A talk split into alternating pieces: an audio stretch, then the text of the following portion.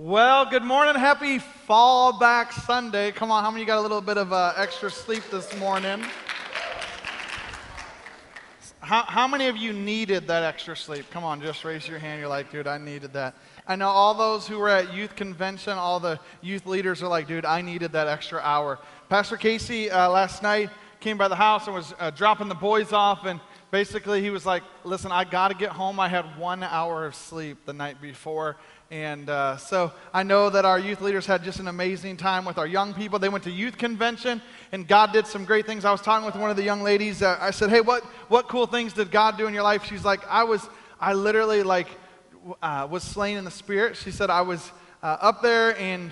And I was like, well, you, you, I don't know if you were slain because you're still alive right now. And she's like, well, I just, I was overcome with the power of God. And she's like, it was awesome. She said, my friend looked at me and said, hey, I think you should come in the back because I think God wants to do something in your life. And she's like, okay. And she said, then all of a sudden she touched me. And the minute she touched me, she's like, I was out. And I was just laying there on the ground. She's like, it was, it was just unbelievable. And just God just did some great things in our young people's lives. And uh, I love hearing that. I love hearing what God is doing. Um, because I believe God is up to something. Come on, anyone in the house believe that God's doing something? And um, it's happening as we continue to pray, as we continue to seek God's face. And I hope that you're praying for our young people. This weekend, Kasha and I were praying for our, our boys and, and, and for the rest of the students that were there because we know that one encounter with Jesus can change everything.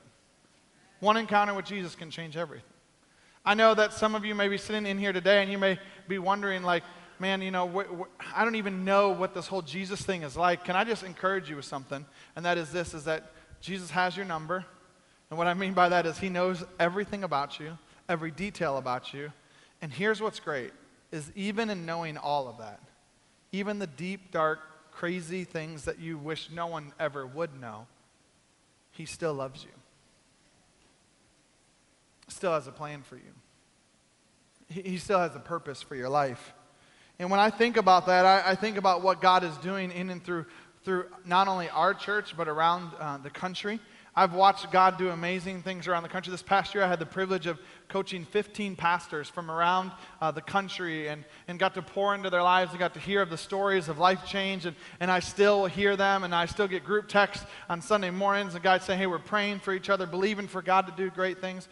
One of the guys, he's, he's the pastor, his name is Pastor Peter, and, and uh, he uh, sent this text in today. He said, You know, we have 19 people today who are being baptized and he said, Man, I'm just believing for God to do something inside of our church through those 19 people who are going public for Jesus. Can I, can I just say, God is on the move, not just here, but around the country, that God is moving and working. Come on, let's give him a big shot of praise right now or something. Give him a clap or something. A few weeks back, Kasha and I had the privilege of going to a conference down in Florida, and I was actually speaking at that conference. I did a session, and then uh, also was connecting with the pastors that I coach. And, and uh, it's interesting when you think about a conference because what will happen is people will come in and they'll say, they'll say to you, they'll say, oh, Pastor, you're going to a conference. I'll say, yes. And, and they're like, man, just go and pour yourself out. They're excited about it. They're excited for me to be able to do that. And they'll say, go be inspired, be refreshed, all those different things, right? They're all for it. But this is something I've noticed since living in Michigan. When someone asks me the question, though, Pastor Brian, where is the conference? And I say, the conference is in Florida. People go, oh, vacation, huh?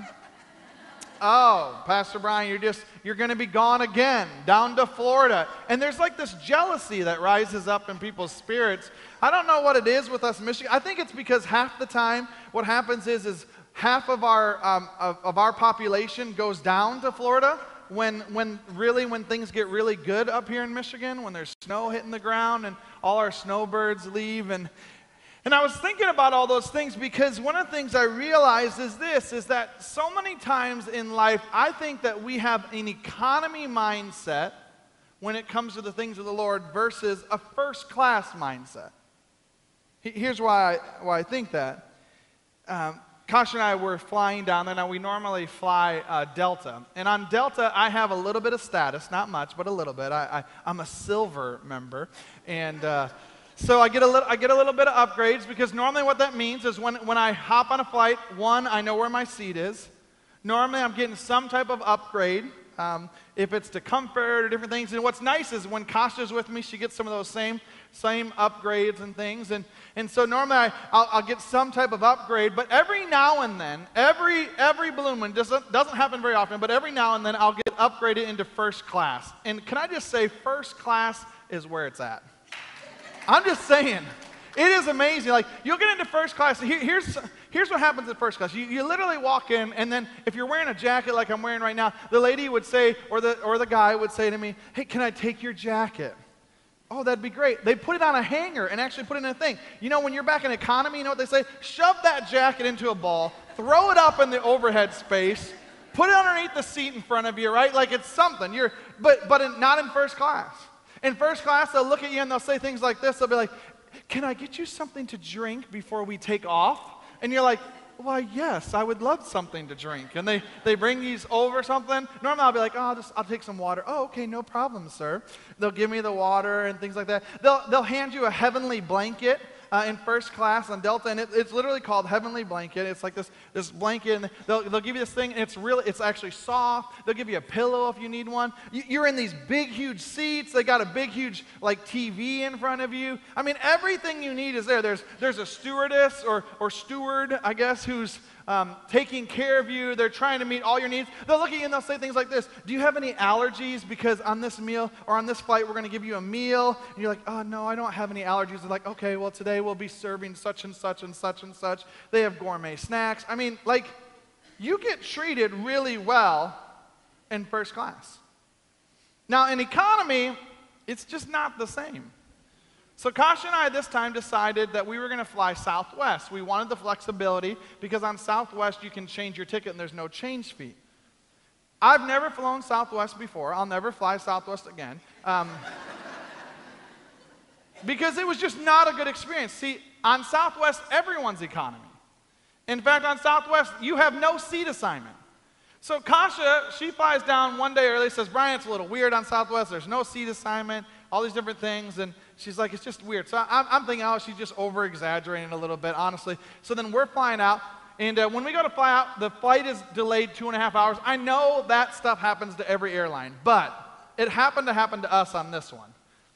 And there's different boarding groups that are on there A, B, and C.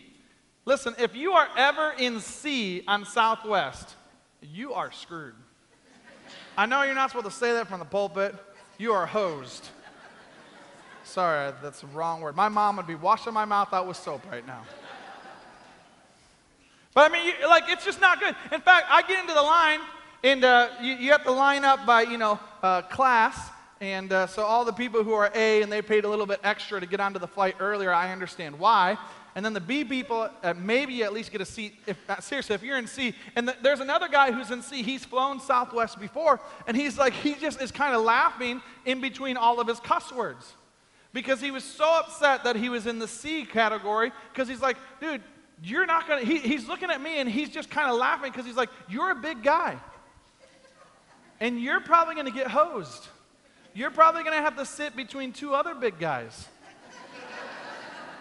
And when three big guys are in a middle seat, like in there, it's just not good. The plane just starts kind of pulling over that way, you know, it's just, it's just not good. But here's what happens on Southwest. When you walk down the aisle, I'm not joking, everybody is sizing you up. Everyone's looking at you like, oh, please do not sit here.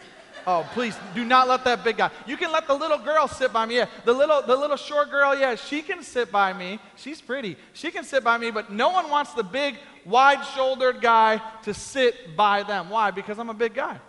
So I sit, I, I find the seat finally. I can't sit by my wife. I mean, we paid for tickets together, but we can't sit together because we're in the C category. So she's way back here in the back of the plane. I'm just a few seats up. She could have sat next to us, but there was a lady who put her purse on, on the seat. And when Kasha said, Oh, is someone sitting here? The woman said to her, Oh, yeah, she just must have went to the bathroom. Totally lied to Kasha. Totally lied to her. And, and I'm sitting just a few seats behind her, and literally all the flight, I just wanted to get up and be like, Liar! You're a liar!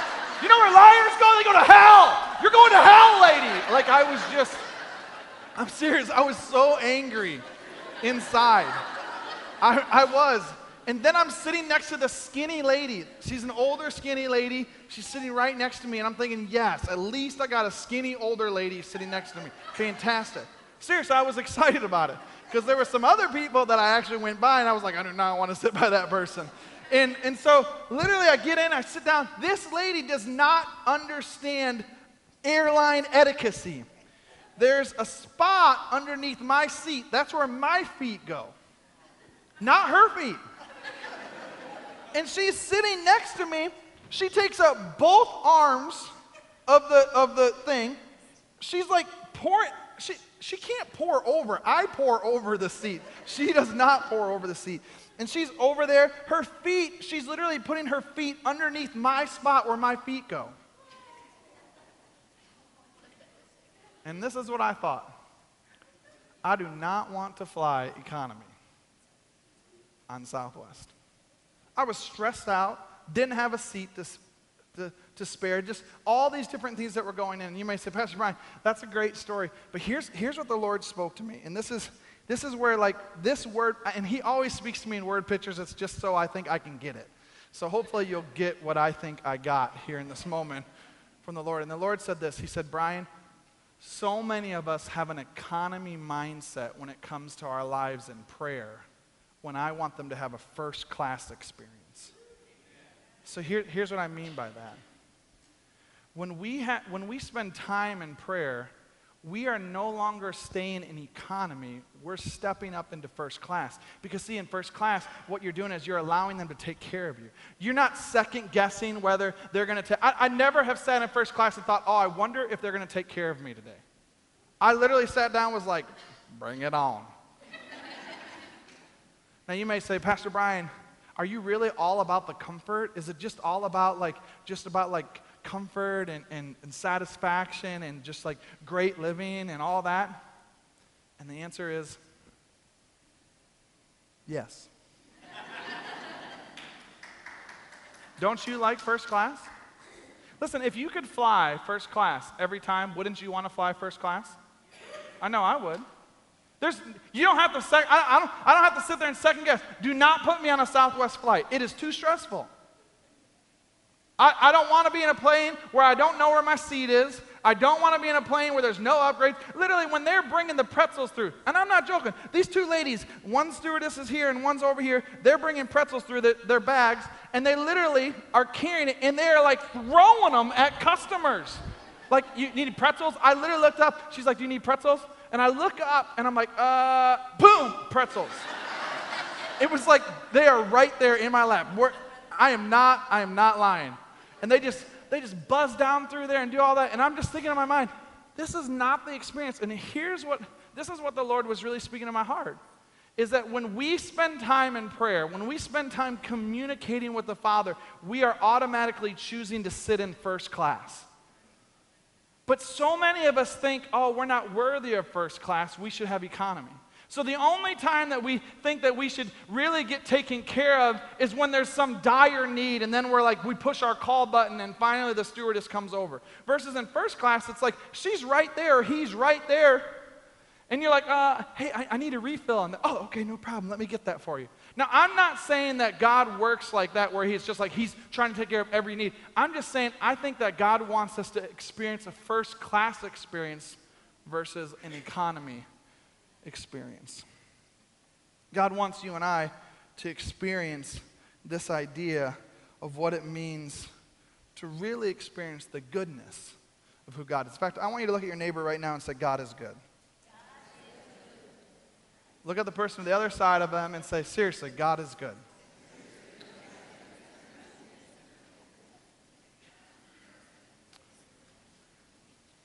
See, what, what, if, what if life could be traveled through first class? What if, what if for you, by just staying in communication with the Father, you could know where you are, you could know like your assignment? What, what, if, what if by, by actually communicating with the Lord, what if you could actually know your, not only are you a son or a daughter, but you could actually know like what direction you're supposed to be going in life? What if, what if, what if by being in personal relationship with the Father and talking with Him on a regular basis, what if He was actually able to meet the needs in your life because you were, were listening? because you are actually taking time to say, God, what is it today that you're wanting to speak to me? And this word picture really hit me because all of a sudden I realized that so many times in my own life, I've settled for economy when the Lord has called me into first class. When He said, Brian, if you'll just maintain your prayer life, if you'll just be in communication with me, I'm going to take care of you. I- am going to take care of the needs that you have in your life. Brian, I, I've got blessings that you know not of. Brian, like, I'm going to go with you throughout the season because here's what you got to understand. When you get on a plane, you're still both going to the same destination. And this is what the Lord said, Brian, li- listen, there's still, if you're a Christian, you're a believer, you're a follower of Jesus, guess what? Whether you pray or not, you're getting to heaven. The question is, is how will you get there?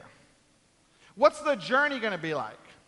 Because those who have an active prayer life are putting themselves in first class. Those who choose not to pray are putting themselves in economy. You're still going to make it to heaven, it's just the experience of how you get there is going to be completely different. You see, Jesus inspires us through his teaching. In fact, with his disciples, he gathers them all around, he's teaching others around him, and he's like, listen, you guys need to understand something when it comes to this idea of prayer. And I believe the same way that he was challenging them, he's challenging us today. You see, Jesus wants to inspire us. Jesus wants to pull out of us. He wants to influence us. He wants to spur us on. He wants to infuse us. He wants to draw forth. He wants to bring out. Jesus wants to inspire you and I to pray. In fact, look at your neighbor and say this say, Jesus wants to inspire you. Because he does. And I believe he wants to inspire you to be a man or woman of prayer. Just by the example of Jesus' life, he showed us how to pray. He prayed privately, he prayed communally, he prayed relationally, he prayed confidently, he prayed uh, cooperatively, practically, specifically, graciously. He prayed submissively. Think about that. I mean, he's God and he's praying submissively. He's saying, Not my will, but your will be done when he's talking to the Father. He prayed purposefully. He prayed worshipfully, gratefully, biblically, persistently, boldly. When Jesus prayed, he was communicating with the Father. He was putting himself in a first class experience. And his life not only inspires us, but challenges us to be people, men and women of prayer.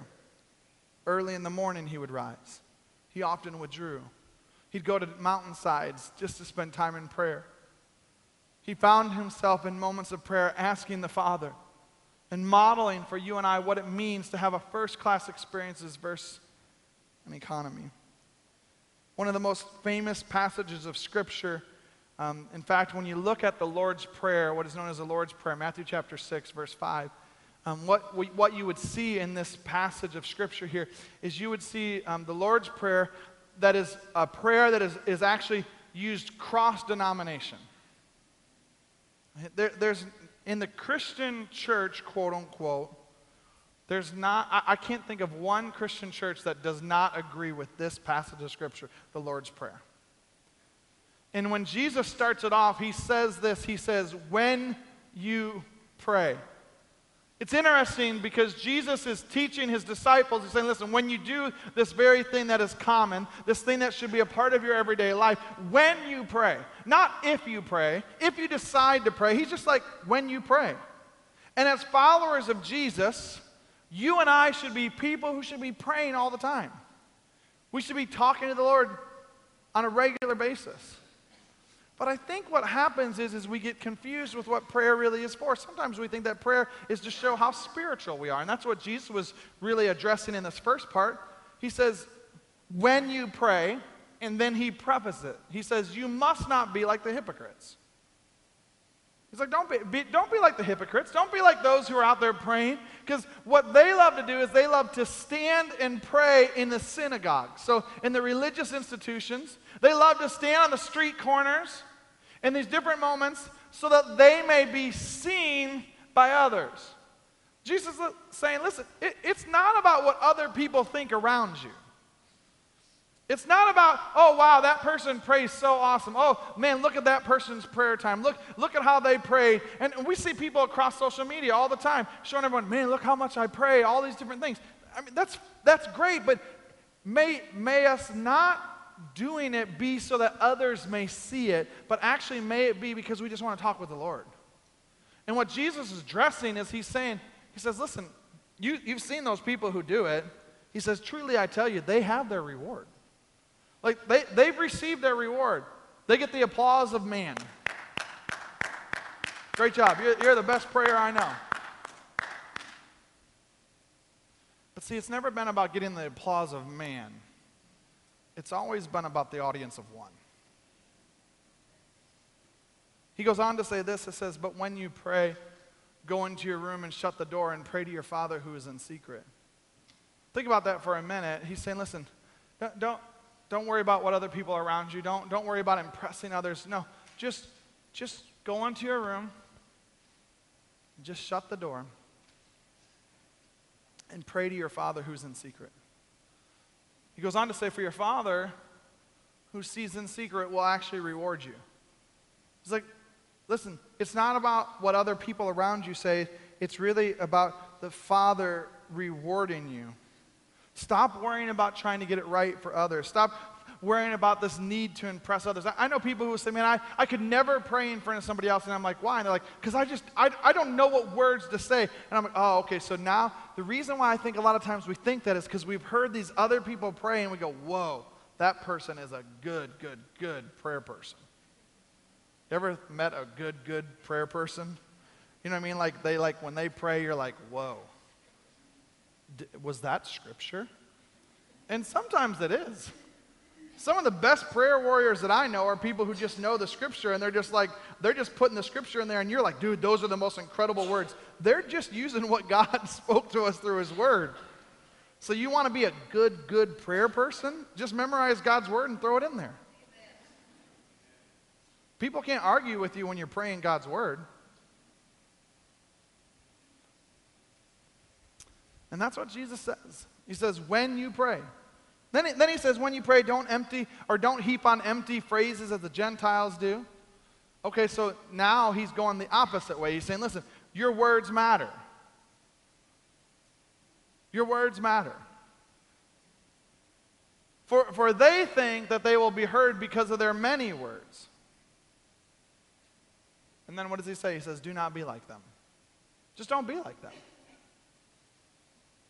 He says, because your Father knows what you need before you actually ask Him. Well, that's good news, isn't it? It's almost like God is calling us into first class versus economy. It's almost like God says, hey, I, I, have got, I, I know what you're going to need right now. I know on this journey right now what you're going to need, so don't worry, I've got everything taken care of for you. Just, just hang out with me. Just hang out with me. We have some good friends of ours who have just always been very generous to Kasha and I in our lives. And um, there have been times where we'll go out to eat with them and I'll try to pay for the bill, and afterwards they'll say, No, we have this and uh, they'll constantly be doing that. And you know what has happened is, is I've gotten to a place now where I know that they're always taking care of us, but I don't ever want to take that for granted. And so there's constantly moments where I'll, I'll come back and I'll say, I, I know that you normally take care of this, but is there any way that I could? No, no, no, I got this. And I think sometimes with the Lord, what we have to remember is that God is looking at you and I, and He's saying, Listen, I got this. I, I, I got everything taken care of for you. But may we never get to the place where we just where we fall back and go, oh well, God's just there to take care of all my needs. No, may we always be constantly checking back and saying, God, what are you asking of me? God, what, what, are you, what are you asking of me in this moment right now? God, I know that, that your blessings have been upon my life, and we, Kasha and I, have always experienced God's blessing. That doesn't mean that there aren't times where things get bad. But you know what? Normally, in the times where things get a little bit rougher, it's normally when Kasha and I, in some ways, have sometimes been walking in disobedience. Now, one thing I can say, we've always walked in obedience. We've always trusted God in our finances. And so we have always been blessed by God in our finances. I honestly cannot think of a time where God has not blessed us in our finances. But we've constantly, constantly lived it out. The first thing that comes out of our paycheck every time we get paid is we give right back to the Lord. You know why? Because I know that when I give back to the Lord, the Lord constantly, constantly is like, okay, Brian, I got you. I, I got, I, come, come in, come, come, come on, this is first class. Come on, come, Brian, come enjoy this. People are like, man, you get such great deals at the store, all these different things. I'm like, It's because I just live a blessed life because I'm walking in obedience. Isn't that crazy? Walk in obedience. It just, it's not rocket science, folks. It really isn't. This isn't complicated. For God so loved the world that he gave his one and only Son, that whosoever believeth in him should not perish but have everlasting life. So, where does it start? You and I believing in Christ. When we believe in Christ and we receive Christ, He comes into our lives and He begins to change us. He begins to form in us something new and begins to say, hey, listen, this is who you are, and let me help mold and shape you into who I've called you to be. Because when we do that, what happens is, is the Father says, You're not like others, you're who I've called you to be. And so He says, When you pray, when you pray, then pray like this, is what He says. He says, Our Father in heaven, hallowed be your name. Your kingdom come, your will be done, on earth as it is in heaven. Give us this day our daily bread, and forgive us our debts as we have forgiven our debtors. And lead us not into temptation, but deliver us from evil. Deliver us from evil. It's this idea that Christ is with us in the midst of, this, of the circumstances, in the midst of the moments. And my question is, is are you going to get back in economy or are you going to ride in first class? Because people who are people of prayer are putting themselves in first class every time. Because you're allowing the Father to take care of the needs in your life versus saying, I'll just fend for myself in the back. I'll just, I'll just be back there. No, God's called us to this different way of living. Prayer is simply communicating and talking to the Lord. I love how King David put it. King David said it this way He said, My heart has heard you say, Come and talk with me. My heart responds, Lord, I am coming. If the Father is inviting us to spend time with Him, King David's like, Listen, if He says, Come and hang out with me, I'm going to come and hang out with Him. And I believe God is calling us to come and hang out with Him. So you may be saying, well, Pastor Brian, that's great, but how? Like, what, is, what does prayer look like in my life? And I think Jesus is modeling for us what prayer looks like. And there's five things that he models for us. The first is this is that we praise. When we come to God in prayer, we praise him. Don't start off with your list of needs. Start off by telling him how good he is. Father, you're a good God. Father, I thank you for who you are. I thank you, God, that you um, have done great things in my life. God, I thank you that, that you are worthy of all praise, of all honor. And you may say, Pastor Brian, it just sounds like you're just saying those things. No, no, it is what I believe in my heart. God is a good father. He has been good to me. Does that mean everything has always gone great in my life and according to the way I wanted to go? No. But that's why Jesus models this when he says, Our Father who is in heaven, hallowed be your name. What he is saying in that moment is this word hallowed means to treat as holy, to revere. By praying, what we're doing is we're acknowledging our need for God and our trust in Him. We're saying, God, I, I trust you. You are worthy of my attention, of my focus. So this morning, when I my alarm went off early this morning, and uh, I, am sitting there and I'm, I'm laying there, I hit the stop button, I'm laying there in bed, and literally just lay there and just say, God, you are just so good. Thank you for my extra hour of sleep. You're so good. I mean, the simplest of things, right? As I pulled off my CPAP. And I thought, Lord, if you could just heal me of that one thing. I hate being like Darth Vader every night. It's just, it's not real good for the love life. It's just.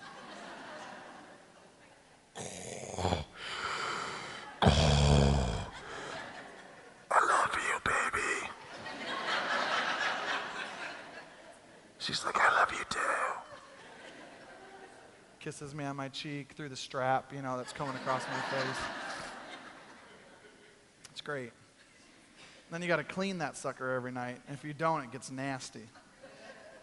Anyways, I don't know. That's not even in the notes, but.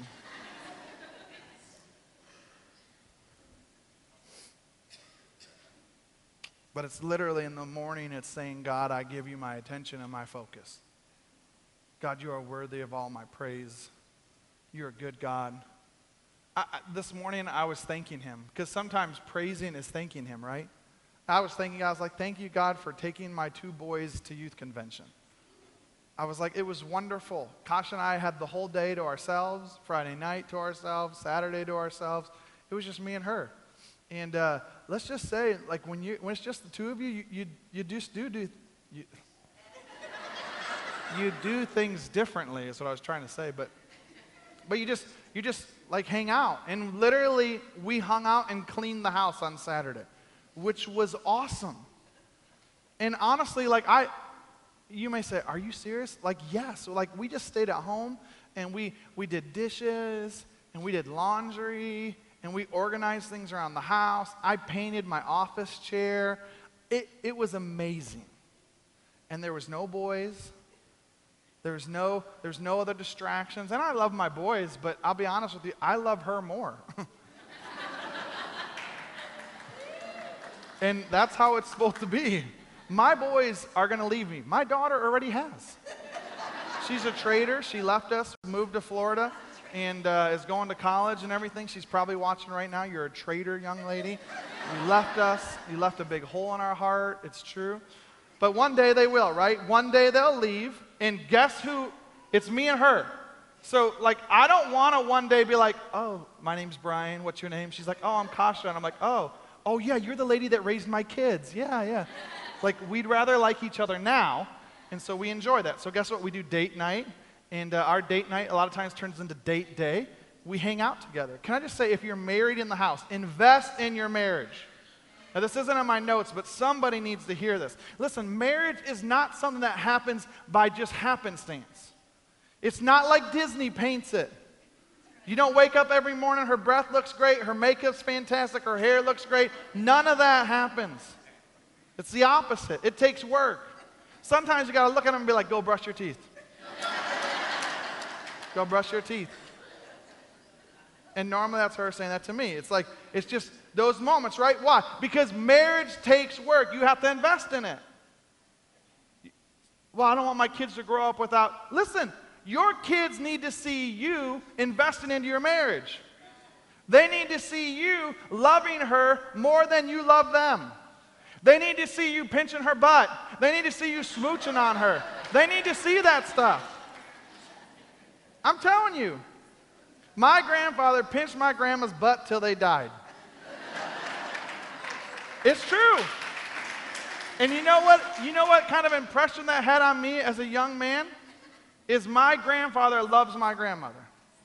And they would go in there, and, and even when, even later in the, they would, they would go in there and they would make the bed together. And sometimes as a young man, They'd be in there making the bed, and all of a sudden the door would shut. I don't know what was happening. but you know what I loved seeing? I loved seeing my grandfather love my grandmother. So, for whoever this is for, someone, someone in this place, I'm serious, this is not in my notes, but I feel like I'm supposed to hang here for a minute. You have got to invest into your marriage. It is worth every investment you'll ever make. And maybe, just maybe, the trouble that you're facing right now in your marriage, maybe it's because you've been neglecting it. Well, he doesn't love me. Or they're not doing it. Listen, love is not about doing it only because they're going to love you in return.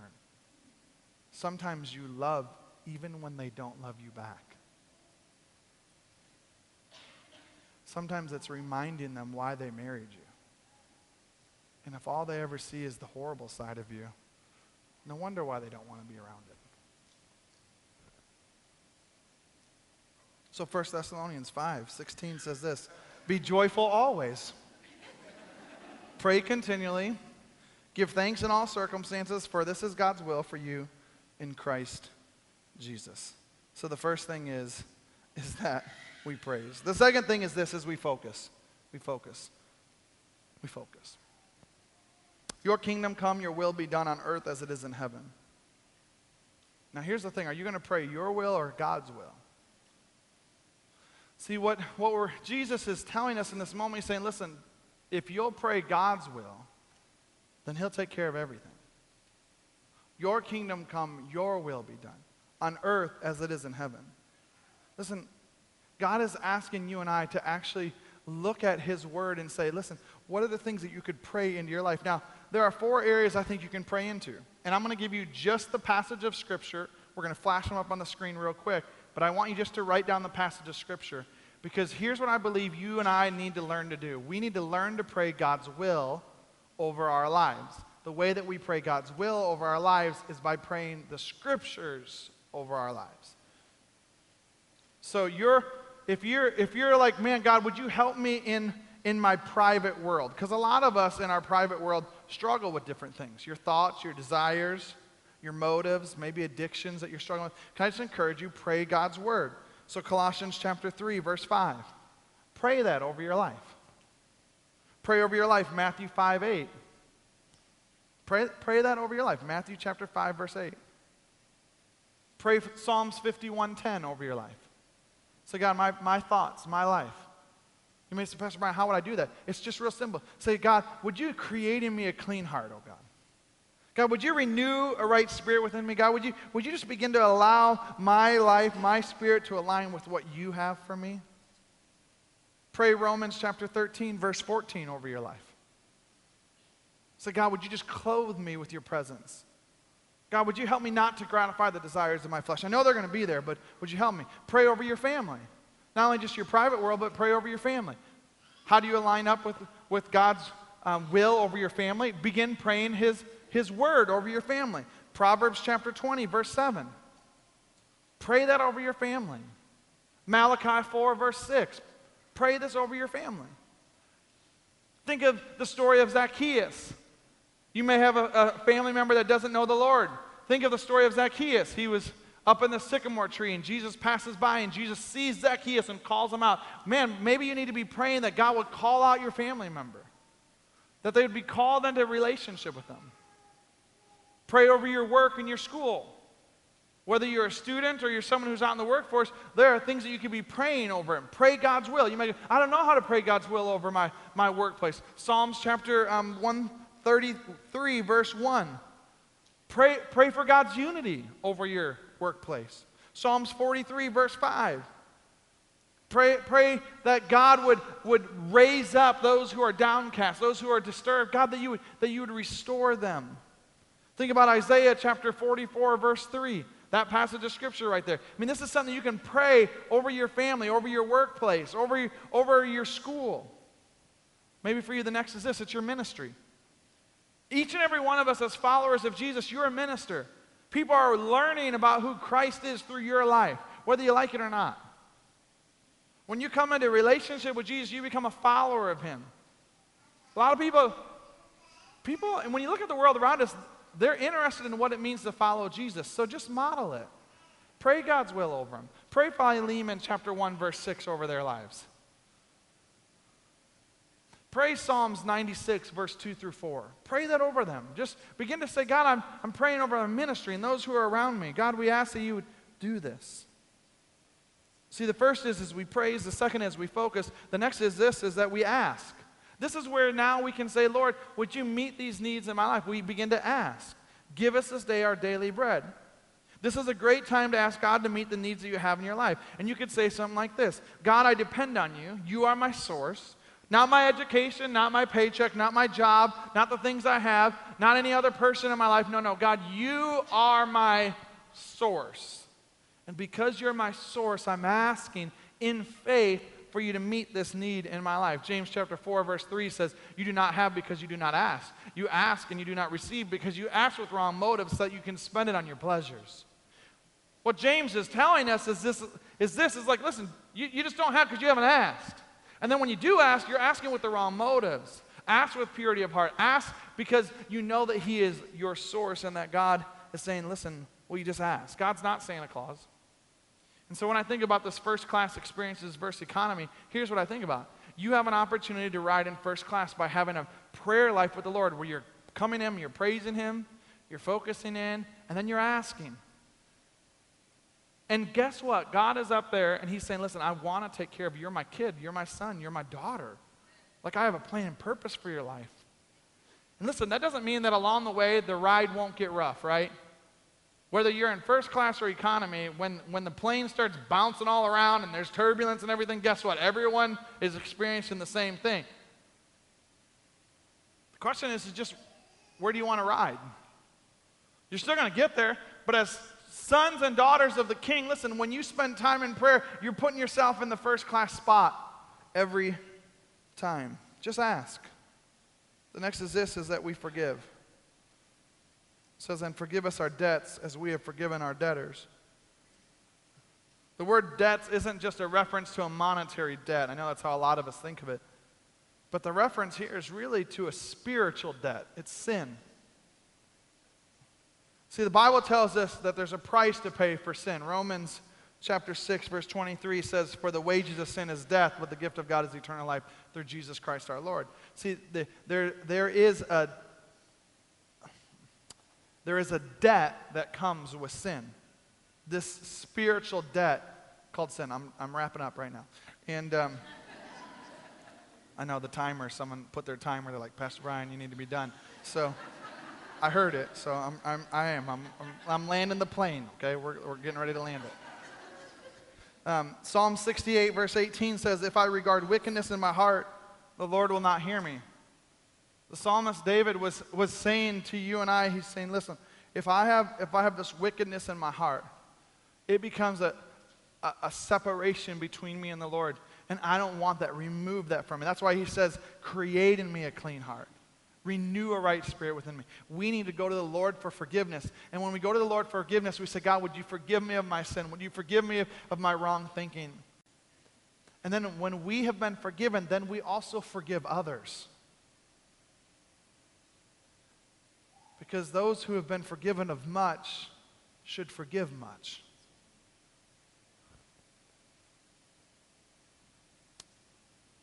The last one is this is that we accept says, And lead us not into temptation, but deliver us from evil. See, we need to pray that God would help us stay away from tempting situations. See, I, I know this that many times we're naturally drawn towards things that don't actually honor God many times. I know how my flesh is sometimes. I know how my flesh begins to speak up and begins to try to try to do these things, but but God is saying, "Listen, Brian, you are not governed by your flesh, you're governed by me." Brian, stop, stop believing for an economy type mindset. Have a first class mindset. I got you. Brian, I got you.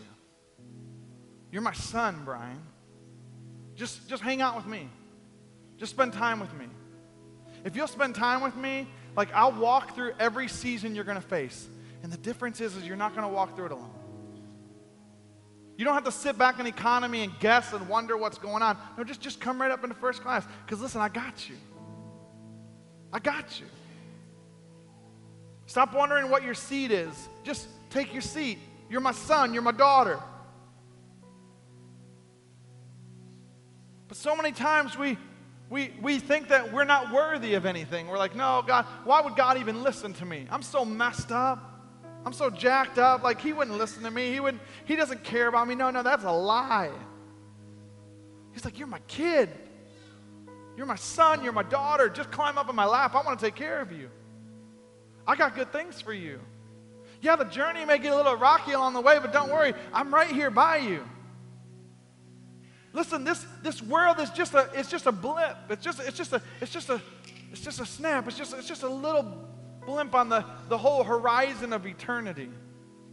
And you may look at it right now and go, man, my life feels like it's just spiraling out of control. And God's sitting there going, listen, nothing is out of control when you're my son and my daughter. I got you. Psalms 40, verse 1 says this I waited patiently for the Lord, and he inclined to hear my cry. He brought me out of the pit of destruction, out of my miry clay. And he set my feet upon a rock, making my footsteps firm. Those words weren't just for David, those words are for us. Because God wants to put your feet on a firm foundation today. Someone today, God wants to put your marriage on a firm foundation. It's rocky. Yeah, it's rocky. You're wondering. But listen, maybe today it just starts by you, first of all, just acknowledging Him through praise, saying, God, thank you for your goodness. God, you're worthy of my praise and my focus of my attention. Where you just where you just come to him in that and then and then you just focus in and you say, God, your will, not my will. Because some of us, the reason why our marriages are falling apart, the reason why our workplaces are falling apart, is because instead of doing God's will, we've been doing our will. God, I want to take care of me. Because if I don't take care of me, who's going to take care of me? And God's, God's like, I got you. I got everything you need. Will you just trust me? You got to focus in. And then you ask, you say, God, would you, would you help me? If you're here today and you're a married couple and your marriage is struggling, uh, can I just ask, just ask God? And then say, God, would you forgive me if there's been wrong that's been committed? Ask God to forgive you. And then forgive each other. Forgive each other. And then just accept His goodness. Accept the goodness of God. Accept that He's not going to have you walk that path anymore. Listen, you can be different. Some of you are questioning that. In fact, I, I feel like right now in my spirit, somebody you're questioning, you're like, no, I've been down that path before. I don't think they can change. Can I just, can I just tell you, I, I really feel like the Lord is saying right now to you, He's saying, listen, I am a God who can change all things.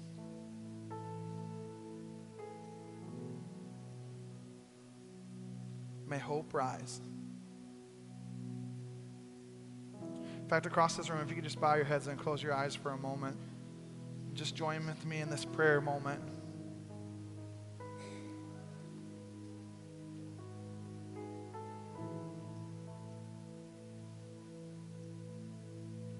Hmm.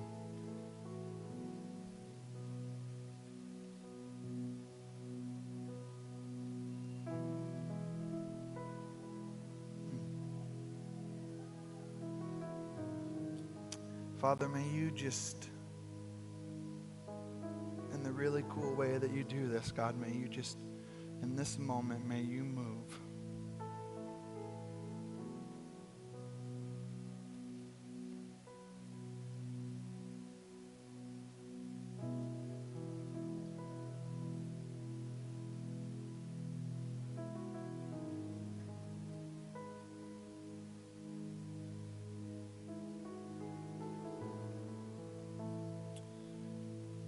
So I really feel like God wants to do something in some marriages today. It's interesting because it's not even what the message was necessarily entailed for, but I love how the Holy Spirit is like, hey, um, got some situations over here I want to I want to help these people walk through.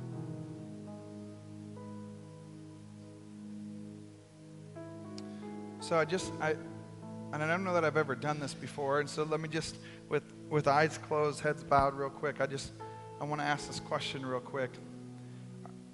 I really believe that there's some married couples right now where you've been struggling and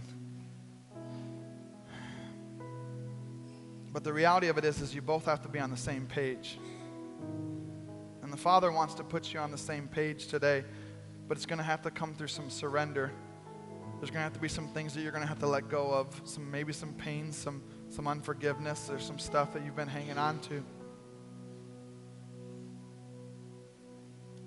And God right now is saying, listen, I, I, I literally have interjected into this gathering today because I have a plan and purpose for your marriage and, and I, have, I have some things that I want to do in and through you. And, and He really wants you to see restoration take place in, in this marriage.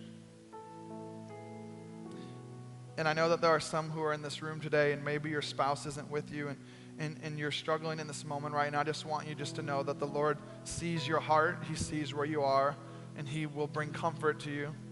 He loves you. He's going to walk through the season with you.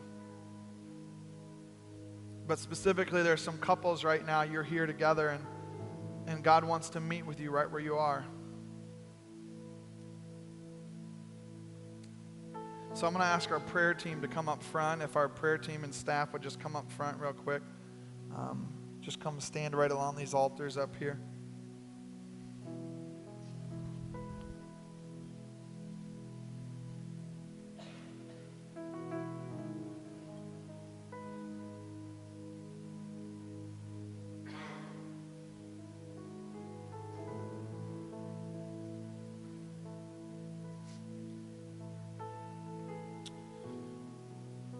So if you're if you're if you're one of those couples and you know it.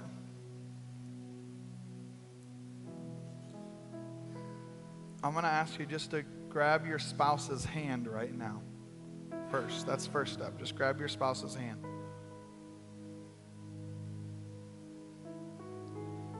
Come on, this is God speaking to you right now, and He's saying, "Listen, I want to restore this marriage. I want, I want to." And I, it's not saying that the marriage is just you know, you know the Lord's speaking to you right now.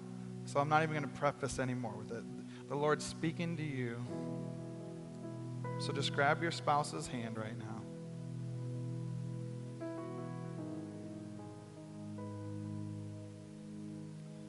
And then I'm going to ask you to do one huge step. And I know what I'm asking is a huge, huge, huge, huge step.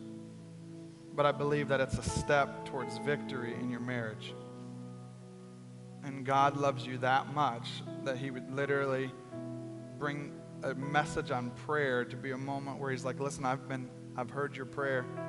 I've been listening to you. I, I want to meet with you right now. I believe God has a miracle for you. I believe He has a miracle for your marriage right now.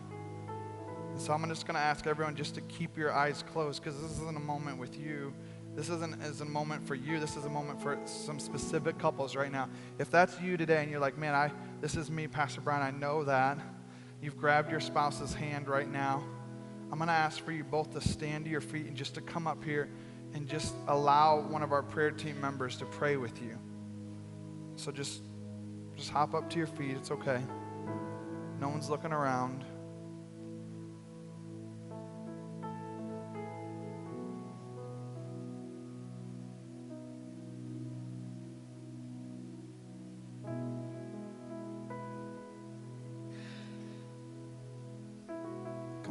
Feel like there's another couple in here. Come on.